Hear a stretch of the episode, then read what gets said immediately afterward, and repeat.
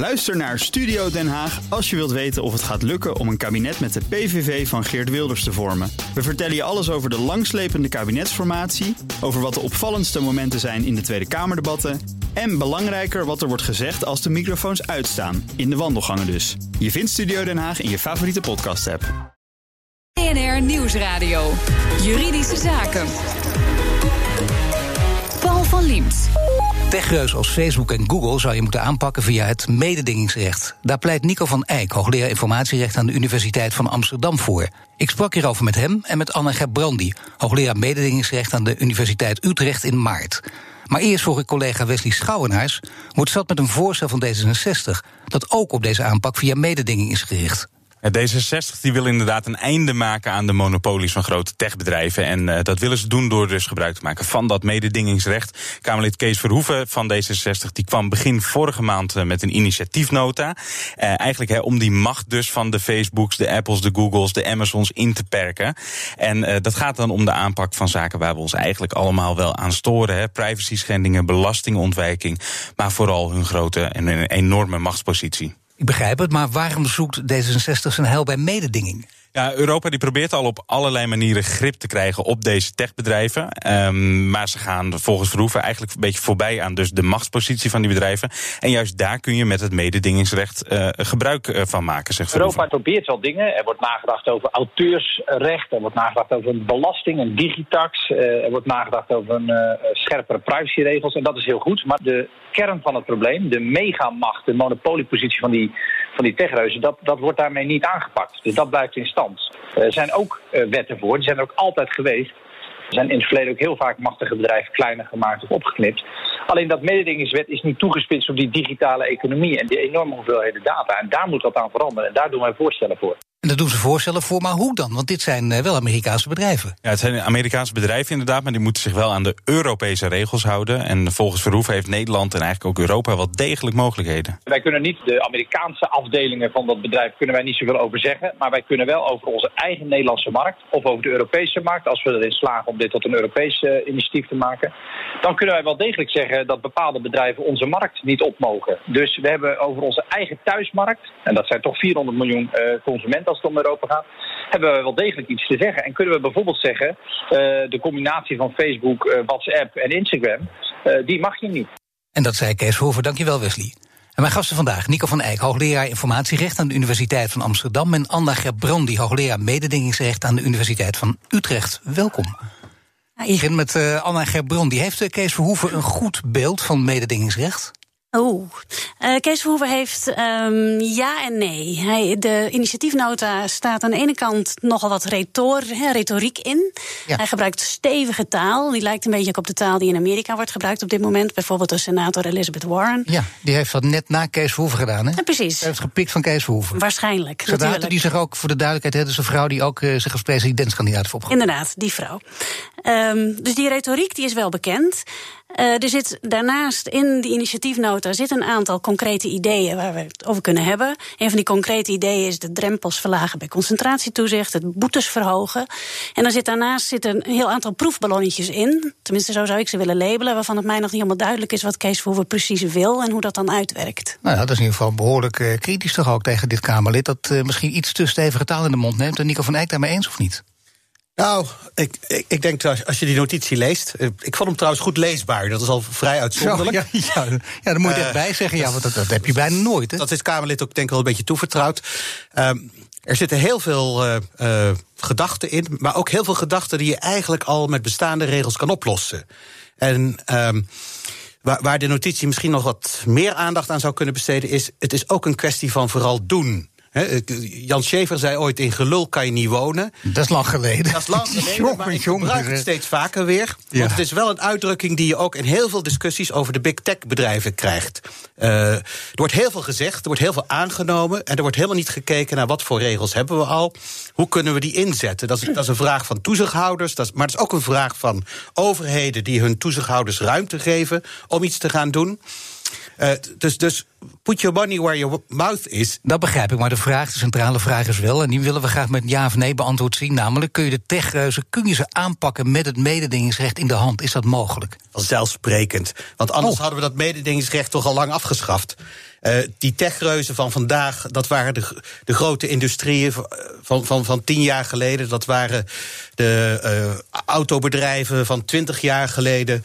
Uh, dat mededingingsrecht. Tegelijkertijd is het mededingingsrecht. maar dat is, toch, is toch best interessant, omdat zelfs daar discussie over is. Hè? Ik bedoel, dat, dat kan. Er zijn sommigen die zeggen dat kun je helemaal niet vergelijken met die, met die industriereuzen van destijds. Ja, dat, dat, is een, dat is ook zo'n typische retorische truc. Er wordt altijd gezegd: nee, het is allemaal anders. Het internet is anders. Uh, techbedrijven zijn anders. Gewoon gelul, zou Jan Schever zeggen. Dat zou Jan Schever zeggen, ja. ja. Twee, twee hele korte opmerkingen over. Aan de ene kant is het natuurlijk gewoon zo dat die mededingingsregels naar die nieuwe omstandigheden moeten worden uitgelegd. En, en dat is een, een, een vertaalslag die gemaakt moet worden. Maar die regels zelf kunnen, zijn daar goed genoeg voor. Het andere wat natuurlijk hier ook erg speelt, is dat die, die techbedrijven. Uh, ja, die hebben, die hebben een soort van aura om zich heen. En, en die hebben een eigen beeldvorming om zich heen. En wat voor aura dan? Nou, een van de dingen die ik heel vaak tegenkom, dat is ook waar vaak het woord start-up wordt gebruikt. Dit zijn geen start-ups meer, maar dit zijn nog bedrijven die in een ontwikkelingsfase zitten. Dit, het, het, het, Facebook van vandaag is niet meer het Facebook van vier, vijf jaar geleden. En het Facebook van overmorgen is een Facebook zonder Mark Zuckerberg. Ja. Ontwikkelen is altijd goed, toch, of niet? Dat is absoluut goed. En daar helpt het recht een beetje bij. Dat levert wat druk op. En, en wat voor het mededingingsrecht ook geldt, het mededingingsrecht is niet de oplossing voor alle problemen. Er zijn ook heel veel problemen die je op een andere manier moet oplossen dan via het mededingingsrecht. Maar, maar het blijft een hele hoop uh, leuke uitdagingen bieden, ook in deze context. Ik wil even toch checken bij Anna Gerbrand. Die kan dat inderdaad, kun je het vergelijken met, uh, met een tijd geleden, met de grote industriële reuzen. Zijn dit, is dit van de vergelijkbare orde en kun je ze dus aanpakken met het mededingingsrecht? Um, ja en nee. Oh uh, ja, natuurlijk is het vergelijkbaar. Marktmacht is marktmacht. He, monopolieposities zijn monopolieposities. Ja. Het maakt niet zoveel uit op welke markt dat is. Dus in die zin kun je abstraheren van het feit dat het technologiebedrijven zijn. Ja. Ik denk dat er uh, wel degelijk een verschil is in die zin dat de macht van vandaag gestoeld is ook op dataverzameling. En die verzameling van data, gekoppeld aan economische he, grootheid, economische macht. Dat is wel een verschilletje dat inderdaad. Dat lijkt mij een verschil met de nou, meneer Van Eyck, precies, kom op zeg. Ja.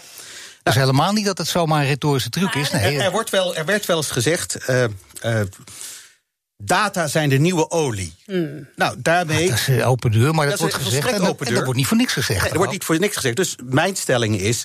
Nou ja, de olie, daar konden we ook wat mee met het mededingingsrecht. Dus met de nieuwe olie kunnen we ook wat met het mededingingsrecht. Ja, en dat is, niet dat is ook, ook, een soort retorische truc. Nee, maar dit is natuurlijk even, meneer Van Eyck, wel gelijk. Nog niet, mevrouw. Nee, hij heeft ook gelijk. In die zin, het mededingingsrecht kan natuurlijk heel veel doen tegen de uitoefening van de macht van deze grote technologiebedrijven. In die zin zijn kijken, wij weet je wat je kan doen? Kijk, uh, Elizabeth Warren, die net aangehaald ja. is uit Amerika, uh, deze senator, en Kees Verhoeven zitten ook op één lijn als het gaat over wat je dan kan doen. Een van de ideeën is om ze op te knippen, die grote techhuizen. Ja. En kan dat? Nee. Nee. Althans, Google scheiden van Google Maps, hè, dat, dat wordt er eigenlijk mee bedoeld. Of niet eigenlijk, dat wordt ermee bedoeld. En ja. Facebook scheiden van WhatsApp. Nou, dan moeten we een verschil maken tussen het Amerikaanse mededingingsrecht en het Europese mededingingsrecht. Oh ja, ja. in het Amerikaanse mededingingsrecht zou dat kunnen. Daar is uh, 100 jaar geleden is daar een groot bedrijf opgeknipt in kleine stukjes, hè, Standard Oil. En ook in later in de 20e eeuw is nog AT&T opgeknipt in kleine stukjes. Ja. Um, in Europa ligt dat um, minder voor de hand. Je oh. kunt niet zomaar een bedrijf, een groot bedrijf in kleine stukjes opknippen omdat nee. het groot is.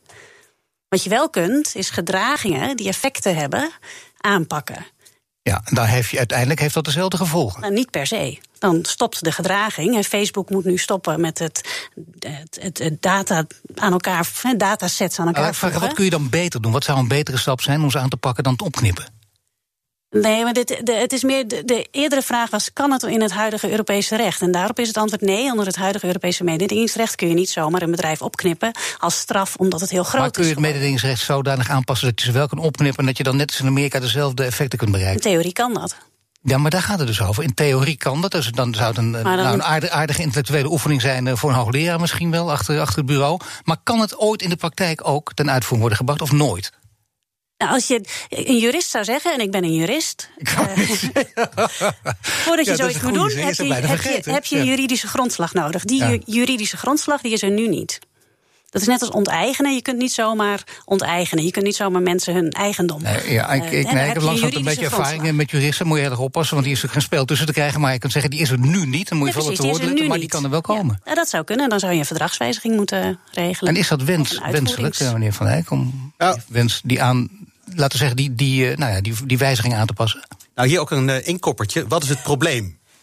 Is het, los, los je het probleem op met opknippen? Als, als bijvoorbeeld het probleem is dat consumenten onvoldoende in controle zijn wanneer ze diensten afnemen, ja. dan los je dat niet op door een bedrijf op te knippen. Dan doe je dat op andere manieren. Dus eerste vraag is: wat is het probleem? Uh, een andere, ook heel valide vraag is, en, en die staat ook in die, in die notitie.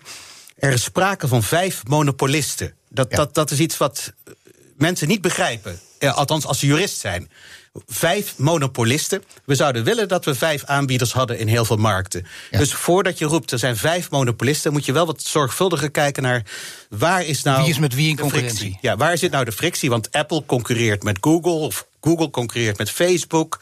Uh, Amazon, Microsoft. Ze overlappen elkaar hier en daar, maar, maar, ze zijn volop in concurrentie met elkaar. Het probleem zit dieper. Het probleem wat, waar we nu veel over deze bedrijven hebben, is dat ze een gedrag vertonen waar consumenten niet blij mee zijn. Waar, wat zeg maar niet tot maximalisering en daar van willen we wat aan doen. Daar willen we wat aan doen. En hebben we dan wat aan juristen als jullie of niet? Ja, absoluut. Het mededingingsrecht, nou, kan, het mededingingsrecht kan daar iets aan doen. Het mededingingsrecht kan gedrag van grote bedrijven tegengaan. En negatief gedrag, misbruik van machtspositie, dat kan met het mededingingsrecht worden gestopt. Met het huidige mededingingsrecht, het huidige Europese mededingingsrecht, ja, voor de En Nederlandse mededingingsrecht. En Nederlandse moeten voor de duidelijkheid even aan toevoegen. Ja. En uh, waarom gebeurt dat dan niet? Het gebeurt wel. Maar niet echt op grote schaal. En dat de Europese Commissie heeft een derde boete in de maak tegen Google bijvoorbeeld.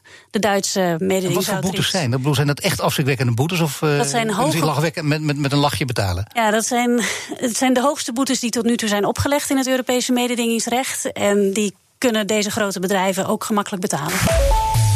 Straks, je kunt ook privacy aanpakken met mededinging. Hoe? Daar weet Nico van Eyck alles van. BNR Nieuwsradio. BNR Juridische Zaken. Facebook sleept zich voort van het ene privacy-schandaal naar het andere. Dan zou je misschien denken dat het aan de autoriteiten op het gebied van persoonsgegevens is om daar iets aan te doen. Maar kan mededinging ook uitkomst bieden? Te gast zijn Arna Gerbrand, die hoogleraar mededingingsrecht aan de Universiteit Utrecht. En Nico van Eyck, hoogleraar informatierecht aan de Universiteit van Amsterdam. Ja, begin met Nico van Eyck nu. Uh, hoe kun je met mededinging dus ook de privacy van de Facebook-gebruiker beter beschermen?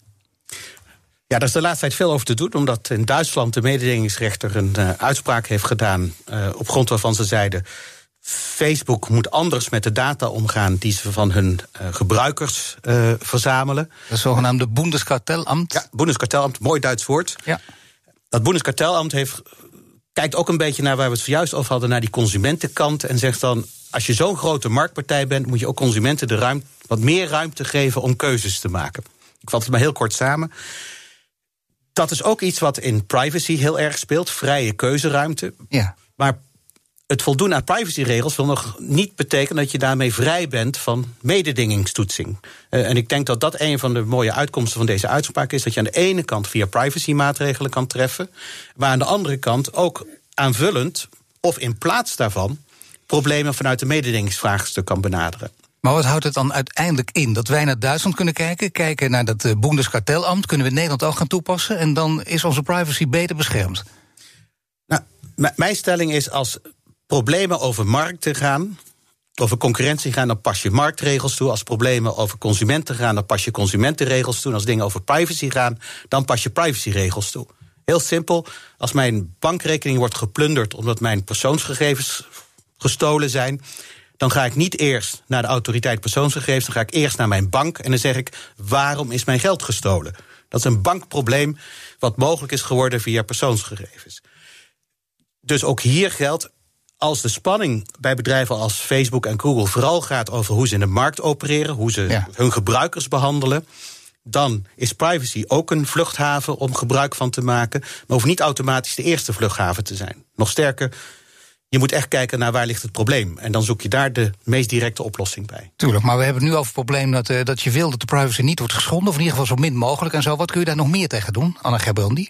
Nou, eigenlijk moet u dat aan mijn buurman vragen, want hij is de privacydeskundige. Men kan de privacyregels okay, toepassen. Ja, dat eerste. Nou, daar, daarvoor geldt dat overal toezichthouders in Europa bezig zijn om te kijken naar hoe hoe moeten we met privacy omgaan in die grote dataomgeving?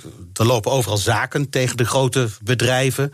De, de Franse toezichthouder heeft recent 50 miljoen boete opgelegd aan Google. Maar hebben we het net over die boetes, die, dat, dat zegt ze niks, 50 miljoen. Precies, precies. En dat is dus, Wij vinden dat een behoorlijk bedrag, maar zij. Uh, en boetes hoeven niet te betekenen dat bedrijven hun gedrag veranderen. Nee. Dus anders dan in het, in het mededingingsrecht kan je dus ook maatregelen opleggen die het gedrag moeten veranderen. En wat zijn die maatregelen? Geef eens goede voorbeelden. Uh, in Amerika hebben ze daar al veel gebruik van gemaakt. En dan staat er bijvoorbeeld in zo'n maatregel dat een bedrijf als Facebook 20 jaar lang onafhankelijk toezicht moet toestaan op hoe zij met data omgaan. Hoe ze met privacyregels omgaan. Ja. Daar staat in wat voor afspraken er zijn, hoe in het bedrijf mensen goed worden getraind zodat ze beter met privacy omgaan. Heel raar. Ondanks die hele strakke Europese privacyregels dat ik kunnen we dat zeg, niet. Dat, dat hadden wij met z'n drieën ook kunnen bedenken. Ja, maar het staat niet in uh, de, uh, de, zogenaamde AVG, hè, dus de Algemene Verordening Gegevensbescherming. Staat wel in het mededingingsrecht. Staat Ja, wel in het dus dan kun je het inderdaad. Nee, maar dat is toch heel interessant. Want zo moet je er als jurist ook dan naar kijken. Want zo kun je er wat aan doen. En denk je, staat er niet in. Maar via deze omweg kun je het alsnog gebruik maken. Hoe, hoe simpel het ook is. En het is ook nog. eh, Het werkt ook nog.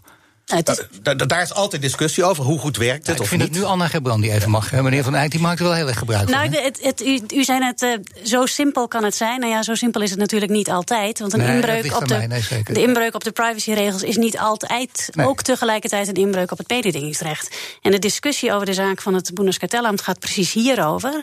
Hè, over de vraag of in dit geval Mhm. de inbreuk op de privacyregels terecht ook is aangemerkt als een inbreuk op de mededingingsregels.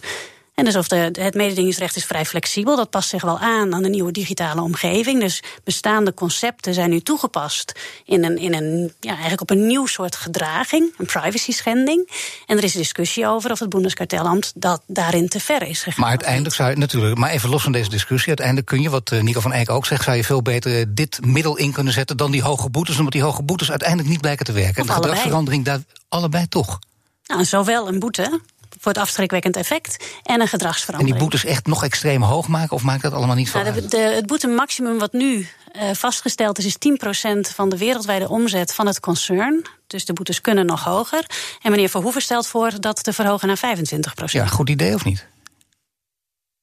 Nou, in ieder geval helder uitgangspunt. Ja, nee, maar heel de uitgangspunt. Nou, ik vind het ingewikkeld om te zeggen even, dat even het. de juridische bril af, hè? Nou, ik vind het ingewikkeld om te, om te zeggen dat die 25% dan alleen zou moeten gelden voor de technologiebedrijven. Nou ja, nee, precies. Nee, maar dat is een hele goeie. Dat is natuurlijk inderdaad een afweging. Want op zichzelf klinkt dat geweldig, een lekkere stoere taal en zo. Maar ja, dat kun je moeilijk alleen de technologiebedrijven opleggen, toch? Meneer Van Eyck? Ja, vandaag ik, morgen jij. Hè? Dus op het moment Hey, dat ik je. morgen gij, weer zo mooi, hè? Ja, ja, ja. Ja. ja het, zijn, het, zijn, het, het zijn klassiekers, maar, maar dat, is, dat, dat punt is wel heel belangrijk. Als je voor één sector bijzondere regels gaat maken, morgen zegt iemand waarom niet ook voor de andere sector. En dan, dan Dus komen- daarom is die 25% dat klinkt heel leuk, maar dat klinkt vooral leuk voor de bühne, maar daar zal in de praktijk weinig van terecht kunnen komen. Ja, en, ik- en, en, en, er gaat wel zo'n sfeer ontstaan van. Dit is weer Europa versus Amerika. En, en daar hebben we al heel erg veel last van op dit moment. Terwijl Daar moeten we niet bang voor zijn, hè, als het een goed idee Nee, is. Maar, nee, dit is, nee, maar, nee, dit is, maar dit is niet eens een goed idee, dus. Nou, ik zeg niet dat het een slecht idee is. Nee. Maar, maar, maar, maar mijn. Maar ook geen goed idee. Nee, Het is net een beetje. La- laat ik zo zeggen, het is niet nodig. Nee, het is niet nee. nodig. We, hebben een, we hebben al een volle gereedschapskist. Laten we die gereedschapskist inzetten.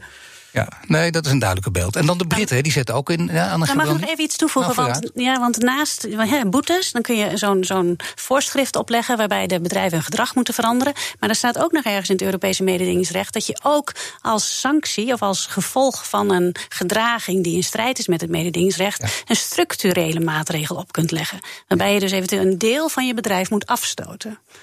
Kijk, en eh, laten we Ja. dan als voorbeeld bijvoorbeeld het Facebook pakken. Wat zou dan dat deel van het bedrijf zijn? Dat ze bijvoorbeeld Instagram moeten afstoten? In theorie, ja, dat is in dit geval niet gebeurd, want het Bundeskartellamt heeft Nee, ook niet eens een nee, boete zeker, opgelegd, maar alleen een gedragsmaatregel even- opgelegd. Ja, maar qua idee, dat zou dus mogelijk zijn. dus dan wordt maar dat steeds... dat kan, maar, en dan kom ik weer, de jurist met alle nuances en zo. Dat is, kan alleen maar als je met zowel de boete en de gedragsmaatregel niet hetzelfde effect kan sorteren. Ja. Want zo'n maatregel grijpt in in de structuur van een Nee, bedrijf. maar niks zeggen nuances, want ze zijn hard nodig. Nu, dat begrijp zijn we weer terug bij af. Dat kun je niet zomaar doen. Dan de Britten, die zetten ook in op mededinging. Vergelijkbaar met het Bundeskartellamt bijvoorbeeld. Als je kijkt naar de stevige taal die ze uitstaan, lijkt het verder te gaan. Hè? Een rapport van het Brits parlement hier onlangs over top Facebooks en digitale gangsters. Nou, daar gaat het nog een beetje over die Kees Verhoeven heen dan, nog niet? Nico van Eyck. Nou, ik zat toevallig vorige week met die Damien Collins aan tafel. Dus Oh, dat het parlementslid dat Ja. met dat rapport kwam. Hoe was het? Eh, eh, Britten kunnen prachtig spreken. Hoeven alleen maar naar de sessies over Brexit in het parlement te kijken. De oplossingen die in dat rapport staan zijn voor een belangrijk deel Britse oplossingen. Ja. En eh, vijf, zeven jaar geleden stelden de Britten bijvoorbeeld ook voor om eh, rechtbanken in te stellen voor, voor, je, voor eh, journalisten. Nou, dat vond heel de wereld vond dat afgrijzelijk. Ja. Is gewoon niet gebeurd. Is gewoon niet gebeurd. Dus, dus je moet ook weten dat in zo'n rapport dingen staan die waarschijnlijk echt niet gaan gebeuren. Nou, toch eens eventjes eh, laten zinken. Misschien een keer uitzending over een rechtbanken voor journalisten. Maar top van Facebook, digitale gangsters. Is dat eh, totaal overdreven en volkomen onzin? Of, want er zijn nu toch genuanceerd, of klopt dit wel een Nou, beetje? die, die, die, die Britse irritatie komt ook voort eh, uit het feit hoe, hoe Facebook zich heeft gepresenteerd. Ja. In december kwam dat Britse parlement bij elkaar. In die commissie had die Damien Collins ook nog allemaal van zijn buitenlandse collega's uitgenodigd. Hij had drie keer had hij Zuckerberg uitgenodigd. Zuckerberg weigerde te komen. Eh, hij stuurde iemand die wat in de derde of vierde laag van het bedrijf zat. Ja. Eh, die man werd dus ook eh, bejegend met vragen als: wie bent u ook alweer? Eh, Ja. En nou, we begrijpen dat dus doordat u er bent, dat meneer Zuckerberg echt zegt Ja. dat hij het Britse parlement niet belangrijk En dan ga je vindt. vanzelf de top als digitale gangsters neerzetten. Dan, dan komen. Eén vloeit uit het ander voort. En, en je zet het in een rapport tussen aanhalingstekens. En in het eerstvolgende persbericht dat er komt, zijn die aanhalingstekens verdwenen. Hè, dus Ja, nee, dan heb je dan misschien toch weer een, eh, een rechtbank voor journalisten nodig. Maar goed, dat is een heel ander verhaal. Ik dank jullie allebei. Anne Gerbrandi, hoogleraar mededingingsrecht aan de Universiteit Utrecht. En Nico van Eyck, hoogleraar informatierecht aan de Universiteit van Amsterdam. BNR Nieuwsradio. Paul van Liemt. Bij de klassieker Feyenoord-Ajax lopen de emoties standaard hoog op. Maar is dan alles geoorloofd? Verslag is van Nelleke van der Heijden. Van Stijn, jij loopt stage hier bij BNR en je bent ook voetballiefhebber. En nou zat je laatst een wedstrijd te kijken en toen kwam er een juridische vraag bij je op. Vertel. Ja, zeker. Ehm, nou, het was de, de klassieker, Feyenoord-Ajax. En Donny van der Beek, dus een, eh, een Ajax-voetballer, eh, scoorde een goal. Ik weet niet precies welke goal het was. Maar daarbij rende hij om te juichen naar het publiek van Feyenoord. Het waren geen uitsupporters. En daarbij, ja, het was een beetje sarre natuurlijk. Maar een, een supporter die eh, maakte echt een, een keelgebaar. Dus die deed zijn hand langs de keel. Zo van, ik ga je, ik ga je killen, ik ga je vermoorden. En ik vroeg me af of dat eh, strafbaar is. Geert-Jan van Oosten van Van Oosten Schulz, de korte advocaten. Is zo'n keelbeweging nou strafbaar? Ja, zo'n keelafsnijbeweging is strafbaar. Sterker nog, ik heb het zelf al een aantal keren meegemaakt dat het gebeurde bij mij. Op wat voor manier? Nou ja, ik stond iemand bij die werd vermoord, verdacht. En kennelijk vonden mensen in het publiek dat mijn werk een beetje te goed deed. Want hij werd vrijgesproken en die waren er niet blij mee. Dus ik voelde me toen echt bedreigd. En ik heb ook nog moeten wachten in de rechtbank totdat ik onder begeleiding eh, naar mijn auto ben gebracht. En zijn die mensen ook aangepakt? Ik heb geen aangifte gedaan. Nee, dus dan worden ze niet aangepakt. En hoe zit dat met deze supporter van Feyenoord? Ja, ik denk dat het net iets, eh, iets anders ligt. Hè. Dit zijn andere omstandigheden. Ik zal je zeggen wat de Hoge Raad daarvan vindt. Dat een bedreiging die moet onder zodanige omstandigheden zijn geschied... dat bij de bedreigde de redelijke vrees kan ontstaan... dat hij zijn leven zou verliezen. En daar kan je afvragen of het hier het geval is. Hè. Want het is natuurlijk bij een voetbalwedstrijd, een hele beladen voetbalwedstrijd. Er wordt gescoord. Donny van der Beek zoekt zelf een beetje confrontatie op. Gaat natuurlijk licht provoceren naar Feyenoord supporters. Dan maakt iemand die, eh, die beweging. En ja, ik denk zelf niet dat Donny echt gedacht zou hebben... van ja, nu moet ik voor mijn leven vrezen. Deze man gaat dadelijk kijken waar ik woon. Die pakt zijn- mes tevoorschijn en snijdt mij de keel door. Dus ja, ik denk niet dat dit tot eh, veroordeling zal leiden. Het is wel laakbaar, denk ik. En ik denk ook dat de KNVB of, eh, of de club... bijvoorbeeld via een stadionverbod... zo'n persoon wel zou kunnen en ook mogen aanpakken. Hoe zit het bij het voetbal? Moet je er sowieso niet van uitgaan dat het strafbaar is? Nou, de, de omstandigheden zijn wel van belang. Kijk, als je natuurlijk een amateurwedstrijd bijvoorbeeld, waar ook de emoties hoog kunnen oplopen. En iemand staat aan de lijn, hè, direct aan de lijn, niks ertussen, geen suppost of wat dan ook. En die maakt bijvoorbeeld dat gebaar naar de scheidsrechter. Ik kan me wel voorstellen dat die scheidsrechter wel degelijk gewoon reden heeft om daar eh, bevreesd door te raken. En dat hij dan inderdaad gewoon aangifte kan doen van een strafbaar feit waarvoor eh, iemand succesvol vervolgd kan worden. Maar in het geval van eh, de provocerende Donny van der Beek dus niet. Is er eh, nog iets wat Niels daar wel mee zou kunnen doen? Hij zag het op tv gebeuren. Nou, Niels ziet het op tv. Denk dat Niels te weinig aan kan doen. Maar ik kan me wel voorstellen dat iemand die ernaast staat... eh, zo'n persoon eens aanspreekt. Dat hij zegt, kijk, het is toch een voetbalwedstrijd... en dit zijn echt gedragingen die gewoon te ver gaan. En ook kinderen zijn erbij aanwezig en die zien dat. Dat is natuurlijk geen, eh, geen, geen voorbeeld. Dat zegt Geert-Jan van Oosten in de verslag van Nelke van der Heijden. Heeft u ook een juridische vraag? Mail hem naar juridischezaken.bnr.nl. Dit was de uitzending voor vandaag. U kunt de show terugluisteren via de site, de app, iTunes of Spotify. Mijn naam is Paul van Diemt. Tot de volgende zitting. Bij BNR ben je altijd als eerste op de hoogte van het laatste nieuws. Luister dagelijks live via internet. Bas van Werven. En heel langzaam komt de zon op rond dit tijdstip. Je krijgt inzicht in de dag die komt op BNR, het Binnenhof in Nederland en de rest van de wereld. De Ochtendspits. Voor de beste start van je werkdag. Blijf scherp en mis niets.